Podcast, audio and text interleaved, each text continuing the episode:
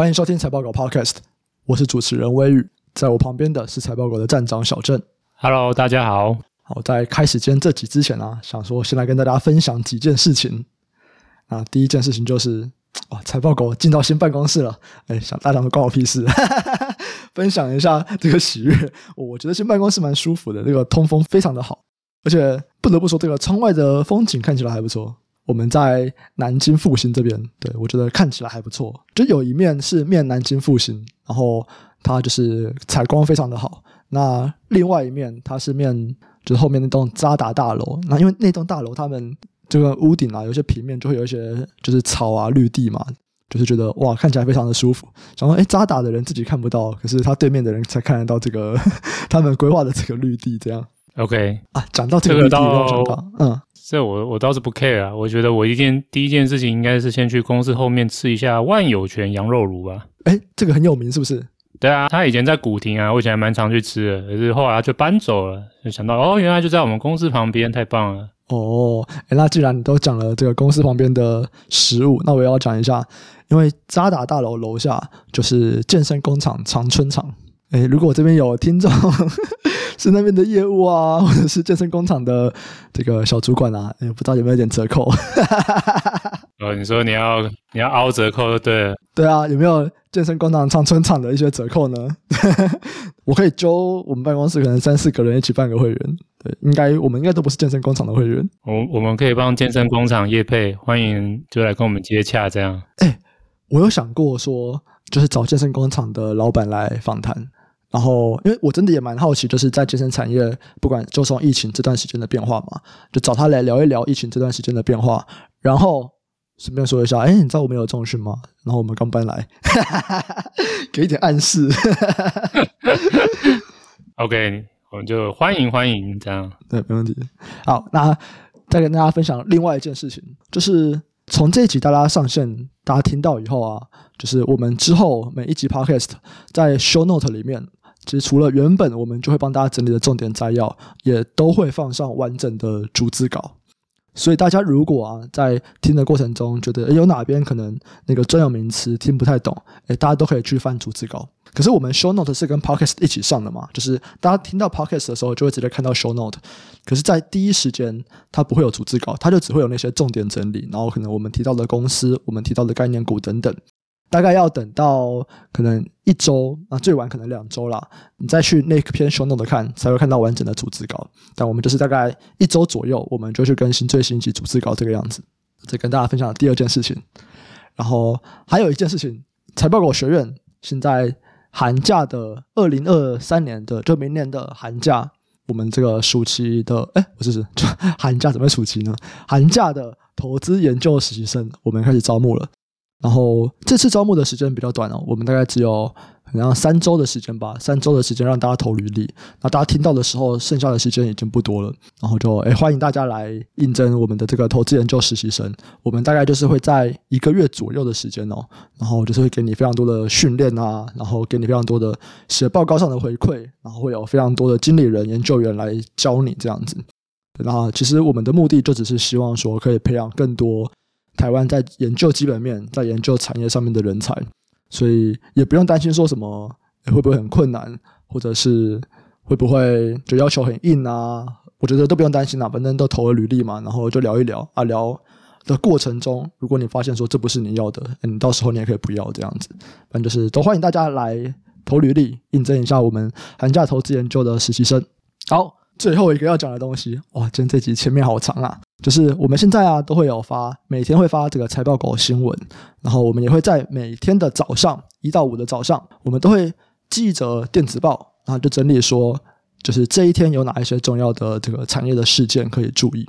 那我觉得跟一般的新闻比较不一样的是，新闻很多会集中在特定的公司。比方说，我们讲台积电怎么样，或者讲 Facebook 怎么样，Google 怎么样，亚马逊怎么样。可是我们想要的新闻其实不想要 focus 在特定公司，我们就是要讲整个产业。所以其实我们都会从一个公司的新闻去延伸到说，那这个同业或者是它的上下游有没有发生什么事情，然后我们能够看一个更整体的脉络。那这就是我觉得我们现在在整理新闻跟其他的媒体一个比较大的差别，就是我们希望。是在整理整个产业的脉络，然后它也许是可以给一些投资的指引。所以相关的连接我也会放在 show note，那大家都可以去订阅财报狗新闻，有什么想法也都可以提出来。那我们接下来就是一样，每天会发这个新闻，然后去整理产业的消息，我们也在持续的优化当中。好，既然讲到产业新闻，就可以进到今天的主题了。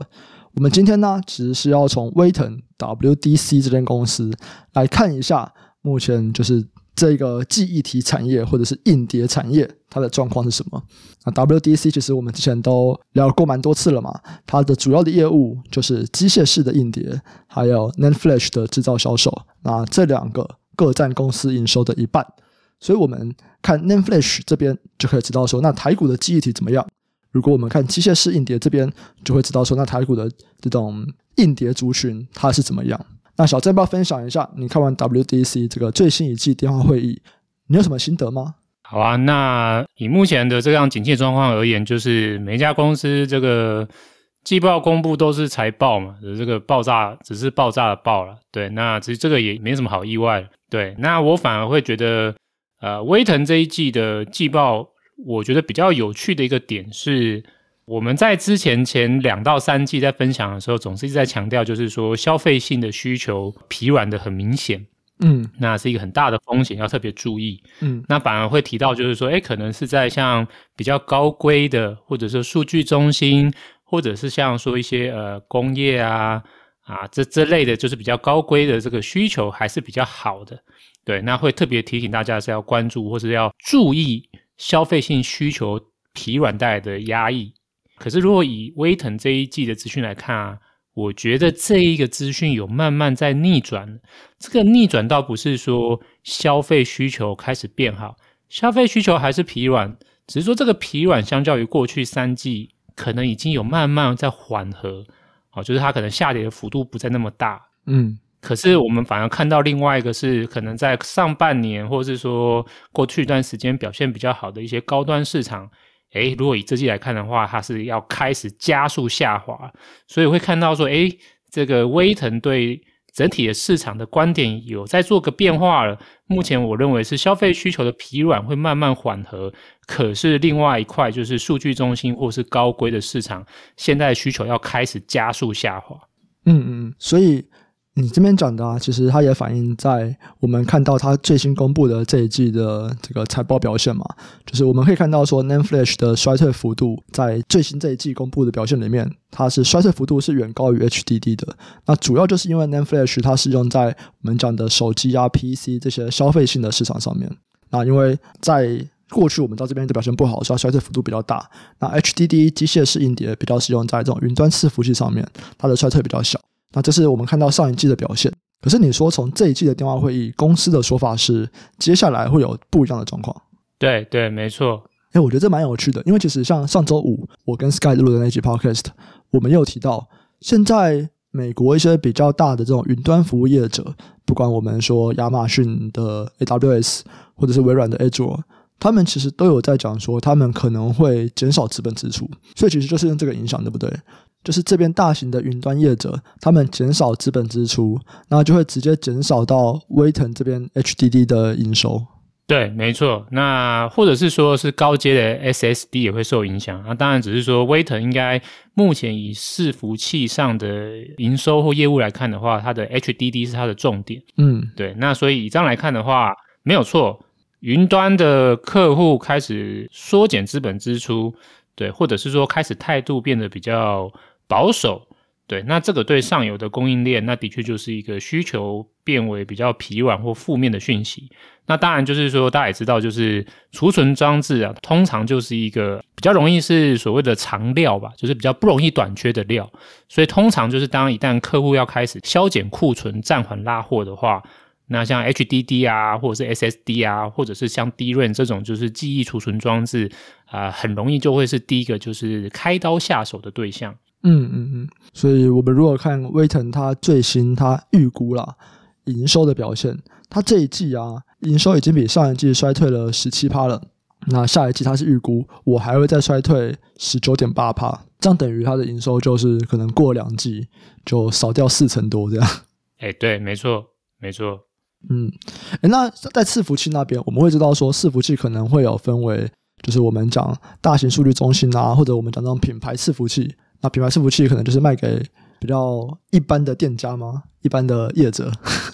会会这样分吗？对啊，就一般的企业啊。对对，就品牌伺服器卖给一般企业。对对，没错。那是哪一边的需求减少比较多啊？好啊，那如果以目前来看的话，当然就是说，呃，两个都是已经变不好了。那皮碗的话，因为其实我们在上一季已经有开始提醒，就是说，目前看起来就是呃，卖给企业的所谓的品牌伺服器吧。这个他们这个说法很多啊，有的叫做 OEM 啊，或者叫企业，就是 Enterprise，然后或者是有的会叫做品牌伺服器。好，那总之这几句。话，它都是在讲同一群的东西，就是说这个伺服器是卖给就是一般企业，然后去建立他们的内部自己的就是呃这个基础建设吧，或者叫私有云吧。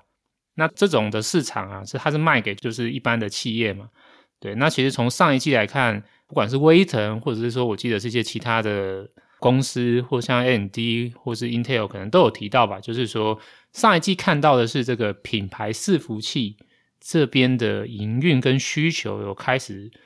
变为疲软，那到这一季的话，当然就扩大。诶，可是如果再看另外一个，当然就是所谓的叫做超大规模吧，就是 hyperscale，或者是就是一般所谓的数据云端中心这部分的话，那目前是开始也转弱。不过以威腾的说法。这个刚虽然是这一季开始，或者说上个季末吧，第三季底开始看到转弱，可是他们说这个转弱的幅度啊，目前看起来是修正幅度是非常猛烈的。这个呃，威腾他用的字眼是这个 sharply，对，就是非常急剧啊，嗯嗯，对，所以以目前来看的话，就是说，嗯，当然我觉得可能品牌伺服器业者这边它是上一季就开始修正，开始下滑嘛。所以到现在来看，我觉得应该幅度还是比较大的。可是如果来看这个云端业者这边的话，它也不是说哦刚开始微幅修正，看起来如果以威腾的说法是，它也开始是很突然的急剧的修正。对，那所以不管是谁比较明显啊，总之就是说这个算是符合我们之前的预期嘛，就是说呃我们大概从上半年先看到消费性，然后年终的时候开始怀疑就是商业的笔电需求下修。然后再从就是上一季看到是，再往后就变成是品牌伺服器下修，然后我们担心的就是说，最后会不会是连云端业者也开始下修？那如果以威腾这一季说法来看，就是没有错，完全符合我们当初或是符合以前循环看到的逻辑啊。当品牌伺服器的需求也开始疲软了，云端伺服器的业者随后马上就会跟上下修。以目前来看的话，那就是大型数据业者。他们对于就是 HDD 或是一些零组件的需求，会在接下来的两到三季应该是很猛烈的，或是比较大幅度的下修。对，那我觉得这个对整个就是相关的半导体零组件啊，或者是伺服器的零组件，当然是一个比较不好的资讯。就是说现在是比较高端的、比较高利润的，或者是算是需求比较稳健的市场，它也走弱，那等于就是全面弃守吧。现在好像没有任何一个市场是好的。嗯嗯，其实会蛮讶异，就连云端服务的伺服器居然都要下修，而且它用急剧下修，因为的确这一块市场在过去来说，它是相对比较稳定的市场嘛。对，那像这个衰退幅度啊，如果我们就看过去啊，云端伺服器这边，它大概可以就是它的这个，比方说我好跟不好的时候，大概会差到多少啊？因为如果我们去看像消费型的，就一般在使用的笔电，消费型笔电，或者我们去看智慧型手机，哎，其实好跟不好。它差距会非常大，哎，对啊，对啊，就当然我们手机我们不要讲讲 iPhone 了，我们就讲一般的 Android 手机，它差距会非常非常大，可能差到五六十趴。对，那如果我们说这种云端伺服器，它的差距大概是多少啊？嗯，呃，我先讲说，就我的观点啊，就是说，我觉得它过去可能比较没有那么有参考性。嗯，对。那当然原因是，我觉得这一个产业或这个需求，其实它的历史时间不长。嗯，嗯，如果我们能够追溯到，就是云端中心开始大幅的增加资本支出，大幅扩建，最多最多，我觉得应该也只能回溯到大概是二零一三或二零一四年。哦，那其实也十年啦。它十年，它十年，那顶多差不多就是两次两次循环嘛。嗯嗯，对，那两次循环的话，它又是一个比较属于刚开始在成长期的业务。嗯，对，那所以就是说，它的成长性会抵消掉，就是景气下滑的时候这种循环性的负面影响。嗯嗯嗯，对，所以逻辑上啊，逻辑上而言的话，我的想法是说，它应该是会比一般的就是消费性的市场的波动对，或者是说比较成熟一点的品牌伺服器的波动会再好一点，在下滑的时候，它应该理论上它的下跌幅度不会这么大。嗯嗯嗯，对，那只是说实际上是如何，我觉得又得要再看呢、啊，因为我觉得过去我自己是觉得参考性是普通，没什么好参考的。那反而我可能会更在意的是，反而是去看每一家数据中心他们的展望跟他们的规划不同吧。对，就是说我比较可能在数据中心这边，我不会以整体来看。哦，了解。对，因为我觉得每家公司可能会不太一样，所以我反而会去，不是说哎整体怎么样，我可能会是说哎看 Amazon、Amazon AWS 它的后续的规划是如何，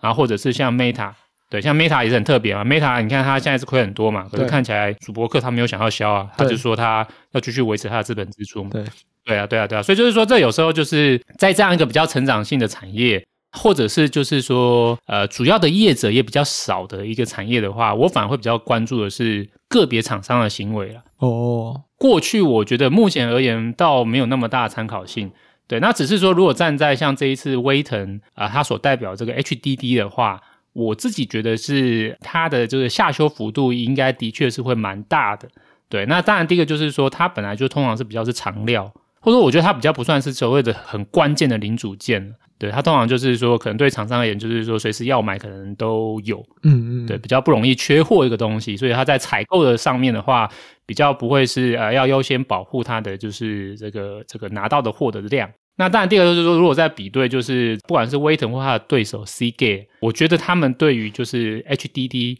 伺服器或数据中心用的这个 HDD 的，就是下滑幅度，我觉得是比其他的伺服器的零组件下修的幅度，或者是悲观的程度还要更为就是悲观吧。就是我觉得他们的下滑幅度看起来是真的很大。对，所以先不管下游大概下滑到什么程度啊，如果单纯只是就 HDD 伺服器用 HDD，我觉得在未来的就是两到三季的下滑幅度，应该的确会是蛮大的。好，没问题。那这个是微腾其中一块主要的市场，在云端伺服器这边，或者我们讲就是伺服器这边。那另外一个市场。就是我们在讲的消费性电子，不管是手机啊、笔电这边，那这边其实也出现了一个趋势开始变化。原本觉得它是衰退的很多嘛，但是现在会说，哎，开始缓和了。所以是觉得说，消费性电子这边可能已经有落底的迹象了吗？好，我觉得如果单纯就呃记忆体啊，或者是所谓的这个 DRAM 或 NAND Flash 啊，呃，如果参考威腾的说法，如果威腾的说法，所以我觉得。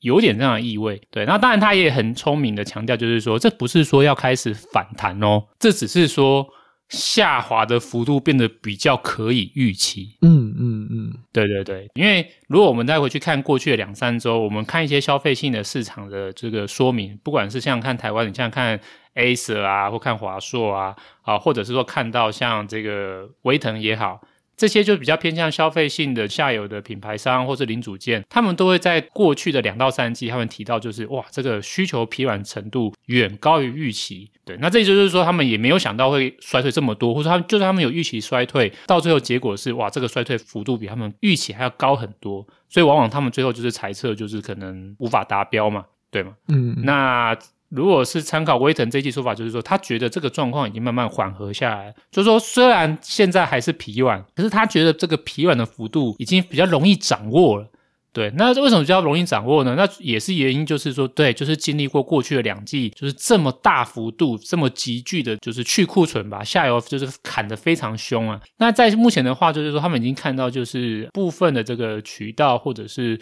库存的状况，可能以他们掌握的状况来说，可能觉得相对他们比较好掌握。他们觉得可能在从整个下游的状况来推估自己目前的，就是手头上的存货要如何去化的一个时间或规划，他们比较觉得容易评估了。对，那所以以这样来看的话，就是说他们自己目前是预估啊，就是说他们觉得还是供过于求，所以单价还是会下滑。可是。诶，销量这边他给了一个蛮有趣的，或者我觉得比较正面的说法。他觉得销量啊，大概从这一季开始，这一季是第四季嘛，嗯，到明年第一季，还有明年第二季，这三个季度会看到 Name Fresh 的出货量会是逐季缓慢的回升。哦，就为什么在下游还没有回来的时候，他们出货量就会开始回升呢？那这个就是回到我刚刚讲的，就是说，哎，对嘛，就是他就是觉得说他已经看到整个就是去库存的力道开始缓和了，他觉得就是下游的状况，他觉得比较容易掌握，所以你看他这次他的观点，他是一次给到他觉得未来的三季，他觉得他比较有把握。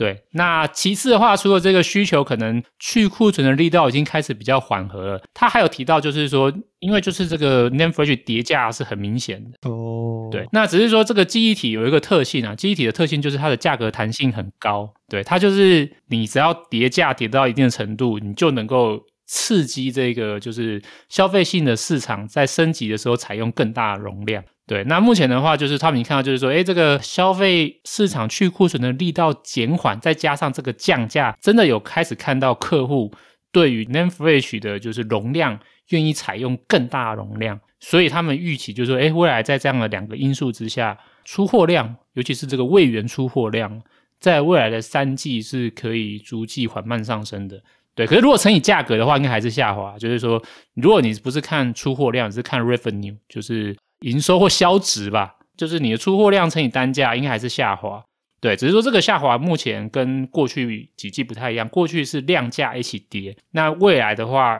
威腾预期就是说是价格还在往下，因为还是供过于求。可是他觉得量已经呃率先落底，他觉得 Q 四、明年 Q one，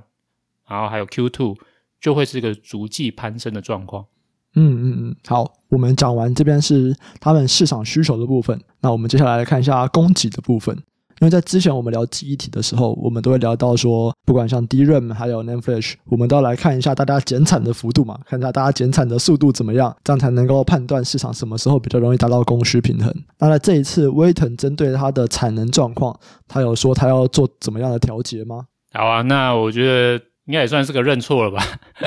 就是跟美光一样，就是如果我们来回想一下上一季威腾的说法，啊，威腾上一季的说法就是说，嗯，我们会削减 HDD 的产出，我会在这个机械式硬碟这边做减产。诶，可是他那上一季的说法是说，他 NAND Flash 他不减产嘛，对不对？他就是觉得，诶，好像就可能需求还算可以吧，或者说他想要抢市占率吧，所以上一季他反而就是。呃，威腾跟他的合作伙伴凯霞，反而在日本有一个新厂，就是预计要就是在扩产嘛，对，要么拿到那个日本政府的补贴款嘛，对，所以那时候他的说法是说，哦，我这个接下来的资本支出是不会减少的。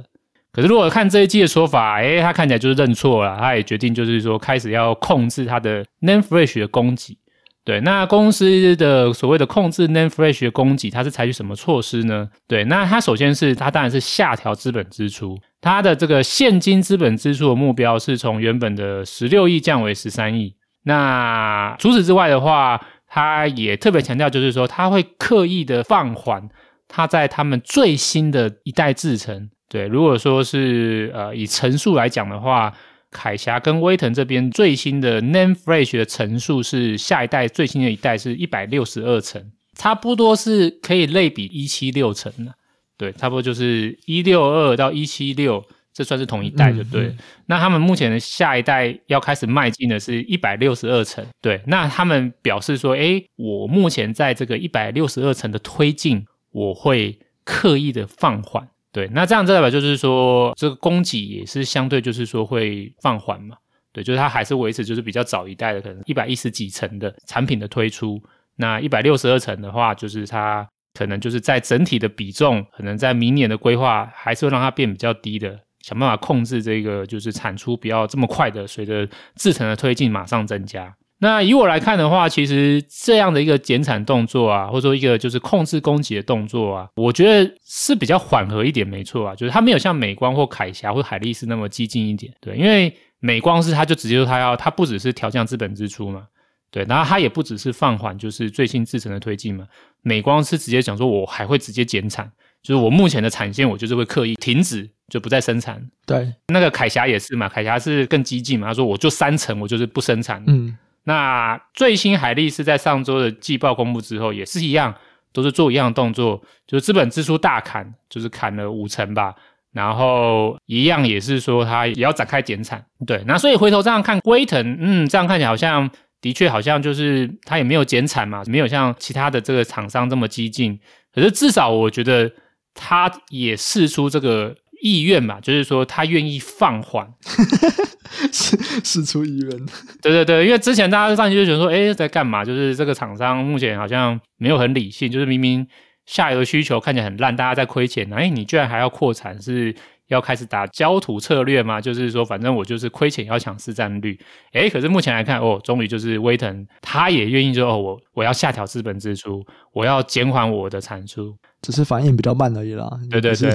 就也没有什么策略，就反应比较慢而已。也可以这样讲啊，反正就认错嘛，对。如果说市况再不好，他下一季可能还会再认错，说我我也要减产。那、嗯、至少目前他就说，哦，我没有要减产，可是我要降低我的明年的产出的成长。嗯嗯嗯，对。那所以他给了一个目标啊，他说他觉得他预计就是透过这个资本支出的减少，还有就是我刻意放缓最新制程的推进。我预估明年的位元供给成长会从今年的成长超过三十趴，我觉得会降低到大概是二十五趴左右的水准。所以他预计他明年的这个位元供给成长大概是在二十五趴。那我觉得这个观点其实还算是可以接受，因为其实这个就是美光对于明年他自己 Nan Flash 的供给产出的预期。嗯。对，或者说是是美光对整个产业的预期啊。之前有讲说美光很奇怪嘛，他就代替整个大家来去说，哎，他觉得明年的整体产业会怎么变化？对，那他那时候美光他就预期，就是说他预期就是 Name Flash 的明年的供给成长的状况会明显的减速，那会大概减到就是应该差不多就是二十五趴上下。那如果我们来看威腾的说法，哎，威腾也是大概是这样的预期。对，那所以这样的话，我觉得说，嗯。合理，或者是说至少是一个不错的一个讯息释出，就是目前包含就是美光、凯霞、海力士，还有倒数第二个威腾，他们这几个大厂都说他们愿意就是要控制支出和减产。那因为我刚刚说这几个厂商，他们加起来的市占率其实就已经有差不多六十七趴了，对啊，所以这已经是大多数了嘛，对不对？就是大多数整体产业大多数已经都愿意紧缩供给了。对，那剩下还没有表态，应该就剩三星了。对，这三星还是态度很就是模棱两可，就对了。就是，诶我不说我减产，诶可是我也不会说我增产，嗯，所以也不知道他到底在要要干嘛。可是至少目前来看，诶市占率六十七趴的这个几家公司合起来，他们都愿意减产。那我觉得，对于明年就是 NAND Flash 的供给减少，或者说我们可以预期，就是这个供需恢复平衡啊，我觉得这个是一个很正面的讯息。所以我们。的确是可以期待，就是 n a m e f r e s h 在明年的这个供需状况，随着这些厂商减产，应该是有机会加速的回到比较好的或者供需平衡的状态吧。好，那我们讲完这个市场接下来的变化，我们接下来就来看一下说，那相关产业链上面的公司，他们又会受到什么样的影响？我们在开头有说嘛。在看威腾的时候，其实我们就会去看两大块，一块就是在 NAND Flash 这边，它会影响到台股的一些记忆体模组厂；那在伺服器那边也会有相关的硬碟厂。那我们先来看 NAND Flash 这块，就是你刚大概有讲了说，继美光、阿凯霞之后，威腾也在说，那我要减少我的资本支出。他还没有说他要减产，但他说他要减少资本支出。那在这一块上面，他会怎么样去影响到同业呢？好啊，那我觉得首先对于 Name Flash 而言的话，我觉得这个就是一个是一个好的讯息啊。对，就通常厂商都愿意减产的话，呃，可能曙光就会慢慢好，我也不知道什么时候，总之就是个好讯息啊，就是有一丝光线进来了啦。对，对对对，就是这个黑暗好像没这么黑的感觉，对，就是。通常减产就是一个供需恢复正常的一个前奏，嗯，对，那所以大部分的厂商都愿意就是减产了，我觉得这是很正面的讯息，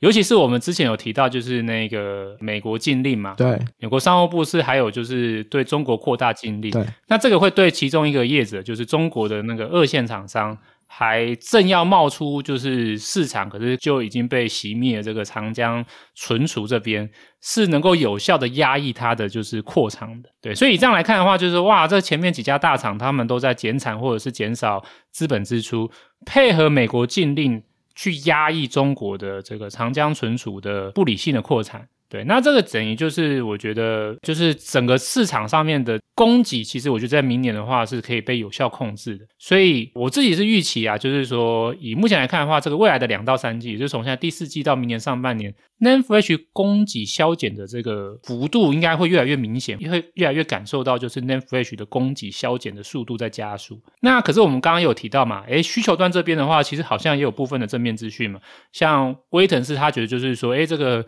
消费性的市场去库存的力道有在变得比较缓和一点。那如果我们再比对一些最近有公布季报其他厂商，我觉得有一些资讯，我觉得也算是正向了。像其中一个是呃手机处理器的大厂，就是发哥，联发科它在最新的季报法说会，它有提到一个讯息，我觉得是我自己蛮关注的，就是说他有说啊，他看到手机客户的库存，嗯，已经慢慢的回到接近正常的水平了。哦，嗯，对，甚至他说他已经有看到部分的客户，不是全部哦，可是真的有部分的客户是有在做库存回补的动作。嗯，这个库存回补就是说。呃，我现在库存不够了，所以我要再去跟上游再去采购，再去重新补充我的库存。对，那这个其实就是一个蛮正面的讯息，代表说，诶，这个厂下游的客户可能这个库存已经逐渐去化，已经快要去完了，或者很接近正常的水平状态喽。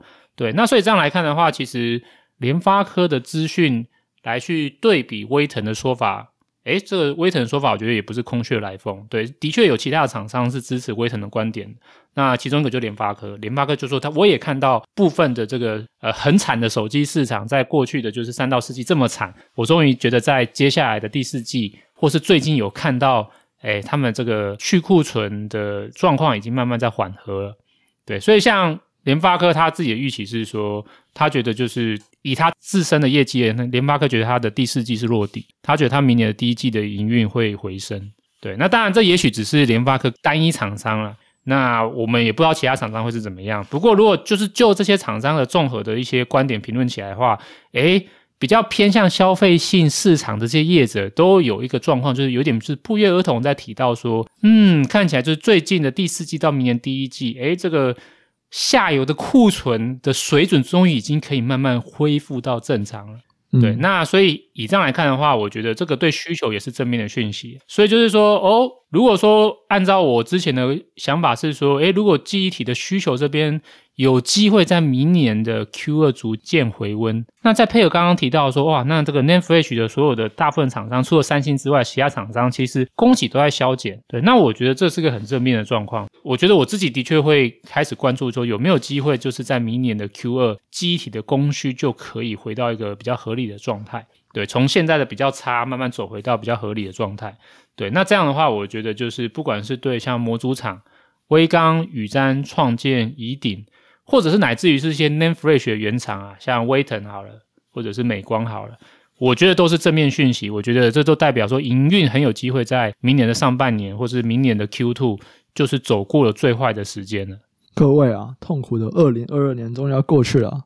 股票终于要开始涨了，不然以为股票只会跌啊。不过这也只是我们的预期嘛，对不对？有时候市场是就是哎，你说你要涨是不是？对不对？好，我就再给你一个，对啊，谁知道市场要更快反应吧？应该是说，哎，你说第二季营运回来是不是？那我第一季先涨，就就看啊，就是说，如果是真的完成那么顺利的符合我们，我们或者说我讲的，我觉得我是比较乐观的预期啊。就是，哎，如果说顺利的话是这样涨，对。可是其实也是有些厂商比较悲观的，像最近看的 Qorvo 好了，就是科沃，对，其实科沃他也是觉得说，他明年的第一季或明年上半年会叫第四季回温，可是他有特别强调说，这个回温是非常低幅度的回温，他觉得还是很弱。嗯，对，可是我觉得这个讯息就是说，对，反正就最坏情况已过，只是说什么时候能够回到比较好的或是正常的水准，目前所有厂商其实都不敢说了，摸不到底。嗯，对，所以站在我的角度就是说，我觉得最坏的时间已过，这有可能就是在明年的上半年，这个以消费性的市场或者记忆体市场来看的话，我觉得的确可以这样预期。对，那至于说，哎，那那好，回温之后这个股价的上涨幅度，哎，会多强？那可能就要去看，就是说，对这个回温的速度多快，走过谷底。那另外一个事情是说，回温的速度，当然回温的速度越快，你的股价的上涨幅度会越强。那剩下我们就只是要再观察，就是说，嗯，好，那这个上涨的回温的速度到底可以多强？那当然，以目前来看，我想大部分的厂商应该都对这件事情是很保守的。好，那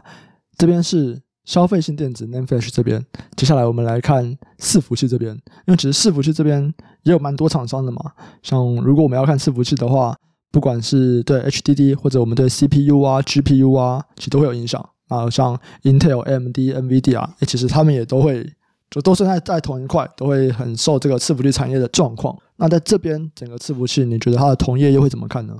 好啊，那我觉得这反而现在是跟消费性市场相反，就消消费性市场看起来好像有看到曙光嘛，或者说，哎，看起来就是对，可能它度过这个就是最惨的时间点，好像大家已经慢慢觉得，哎，有个感觉咯，可以预期哦。可是伺服器或者所谓所谓比较高端的市场啊，目前开始，我觉得才是正式痛苦的时间要来了，因为伺服器跟云端市场的去库存是，呃，第三季季底才开始，就是比较明显的转弱，所以我觉得未来两三季应该就是去库存的力道还是很大，这个压力会开始，反而相较于消费性市场，反而还是会反过来开始比较急剧的加速。所以这样来看的话，就是说，如果今天是业务越集中在伺服器市场的一些供应链业者，反而我觉得在未来的两三季，啊、呃，这个业绩下滑的压力反而会很大。那虽然像这个情况，目前就已经明确的反映在就是机械式硬碟嘛，对，就是威腾跟 Cgate，尤其是 Cgate 啊，Cgate 因为它很大的这个业务都是在所谓的云端或伺服器市场，对，那所以像 Cgate 对于它未来的两季的展望是很悲观的。他认为，就是在未来两季的话，需求还是会下滑的很巨大，所以不管是希捷还是威腾，他们反而在机械式硬碟这边的减产的幅度啊、又会再开始扩大。像 Cgate 上一季就已经是连续两次的减产，那公司也预期说第四季还会再持续减产。对，所以我们可以先预期，就是说像机械式硬碟这种目前已经主要是高度应用在伺服器市场的零组件。它在未来的两到三季的需求展望就会很差，很不好。对，那可是像除了硬碟之外，那还有哪一些零组件是会用在伺服器呢？那就不用讲嘛，就是说这个伺服器的硬底的成本，就是除了储存装置之外，那就还有另外几大，就是像 CPU，然后还有就是运算用的 GPU。对，这个是这几年因为这个 AI 运算而特别崛起的一种运算用的零组件。那我觉得这个对这些重要的零组件而言都不是一个好的讯息，也就是说，伺服器或云端专用的 CPU 或者是 GPU 应该都会感受到强烈的就是去库存的压力。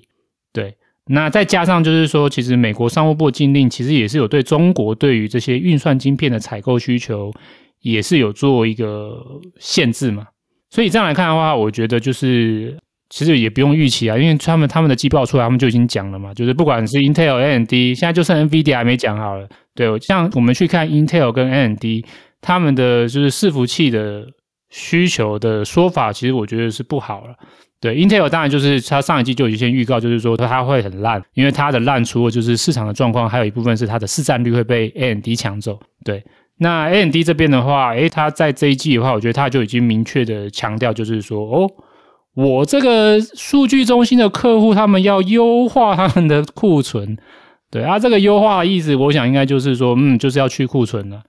对啊，那所以以 AMD 这边来看的话，它也是感受到短期它在它数据中心这边的成长力道，就是也会备受压抑，甚至应该有可能是就是就是下滑衰退吧，嗯，那所以我们再叠加这资讯再看接下来的，那接下来应该就 NVIDIA 吧。对，那 NVIDIA 我觉得数据中心业务一定是压力很大，因为我觉得就是美国的禁令对 NVIDIA 的这个运算用的 GPU 是最直接的冲击，偏偏它就是这个方面龙头嘛。对，这个 AMD 它虽然也是有 GPU，可是它在就是伺服器或云端用的这种 GPU 的市占率是远不如 NVIDIA。那反而是 NVIDIA，NVIDIA 目前几乎应该就是我自己预估它在这个运算用的伺服器用的 GPU 的市占率是超过九成啊。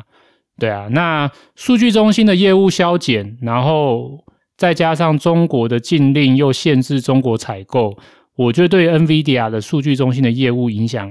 会很巨大。所以我想接下来我们应该就可以看到，就是像这些像 NVIDIA 或是一些就是伺服器比重比较高的零组件业者，在未来的两季应该会面临比较大的营运下滑的压力。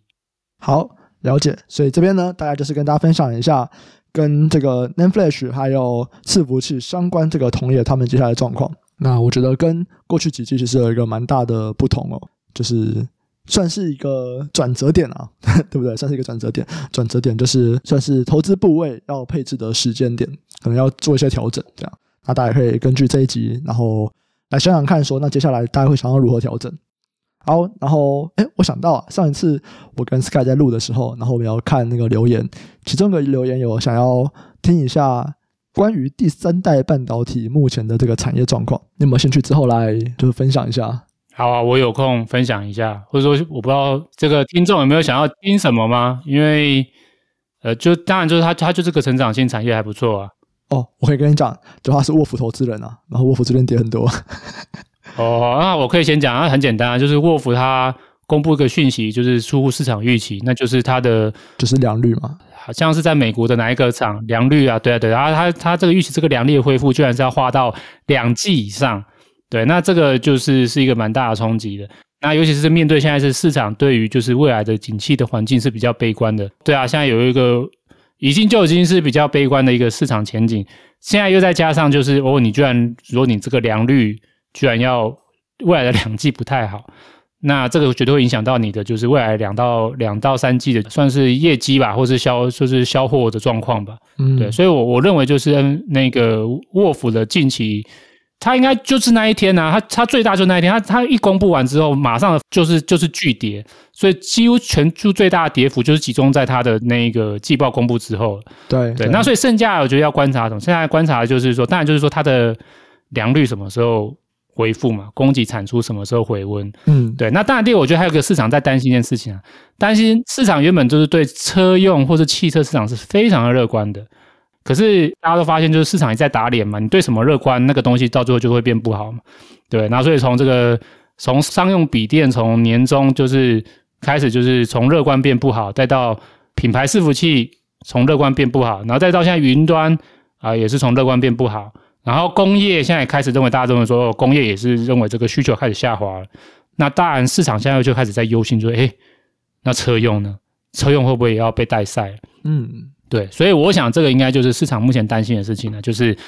沃夫的良率到底什么时候回升，再加上市场对于车用这边的需求开始有一些质疑了。那如果说你想要了解说，诶，这个股价到底是不是已经落底了？那我我如果是我自己的，就会从这两件事情去去做追踪吧。好，没问题。那大家如果还想听我们聊什么主题啊，都欢迎在 Podcast 底下留言，或者到 Discord 到财报狗智囊团去留言。那我们看到，我们觉得哎，这个东西很像，我们可以分享一下，我们就会来跟大家分享。最后也记得大家去订阅财报狗新闻，我们会把订阅的链接放在这集财报狗 Podcast 的 Show Note，或者大家到财报狗的粉丝团看，应该很多篇底下都会有财报狗新闻的订阅链接。我们这集就先到这边，下集再见，拜拜，拜拜。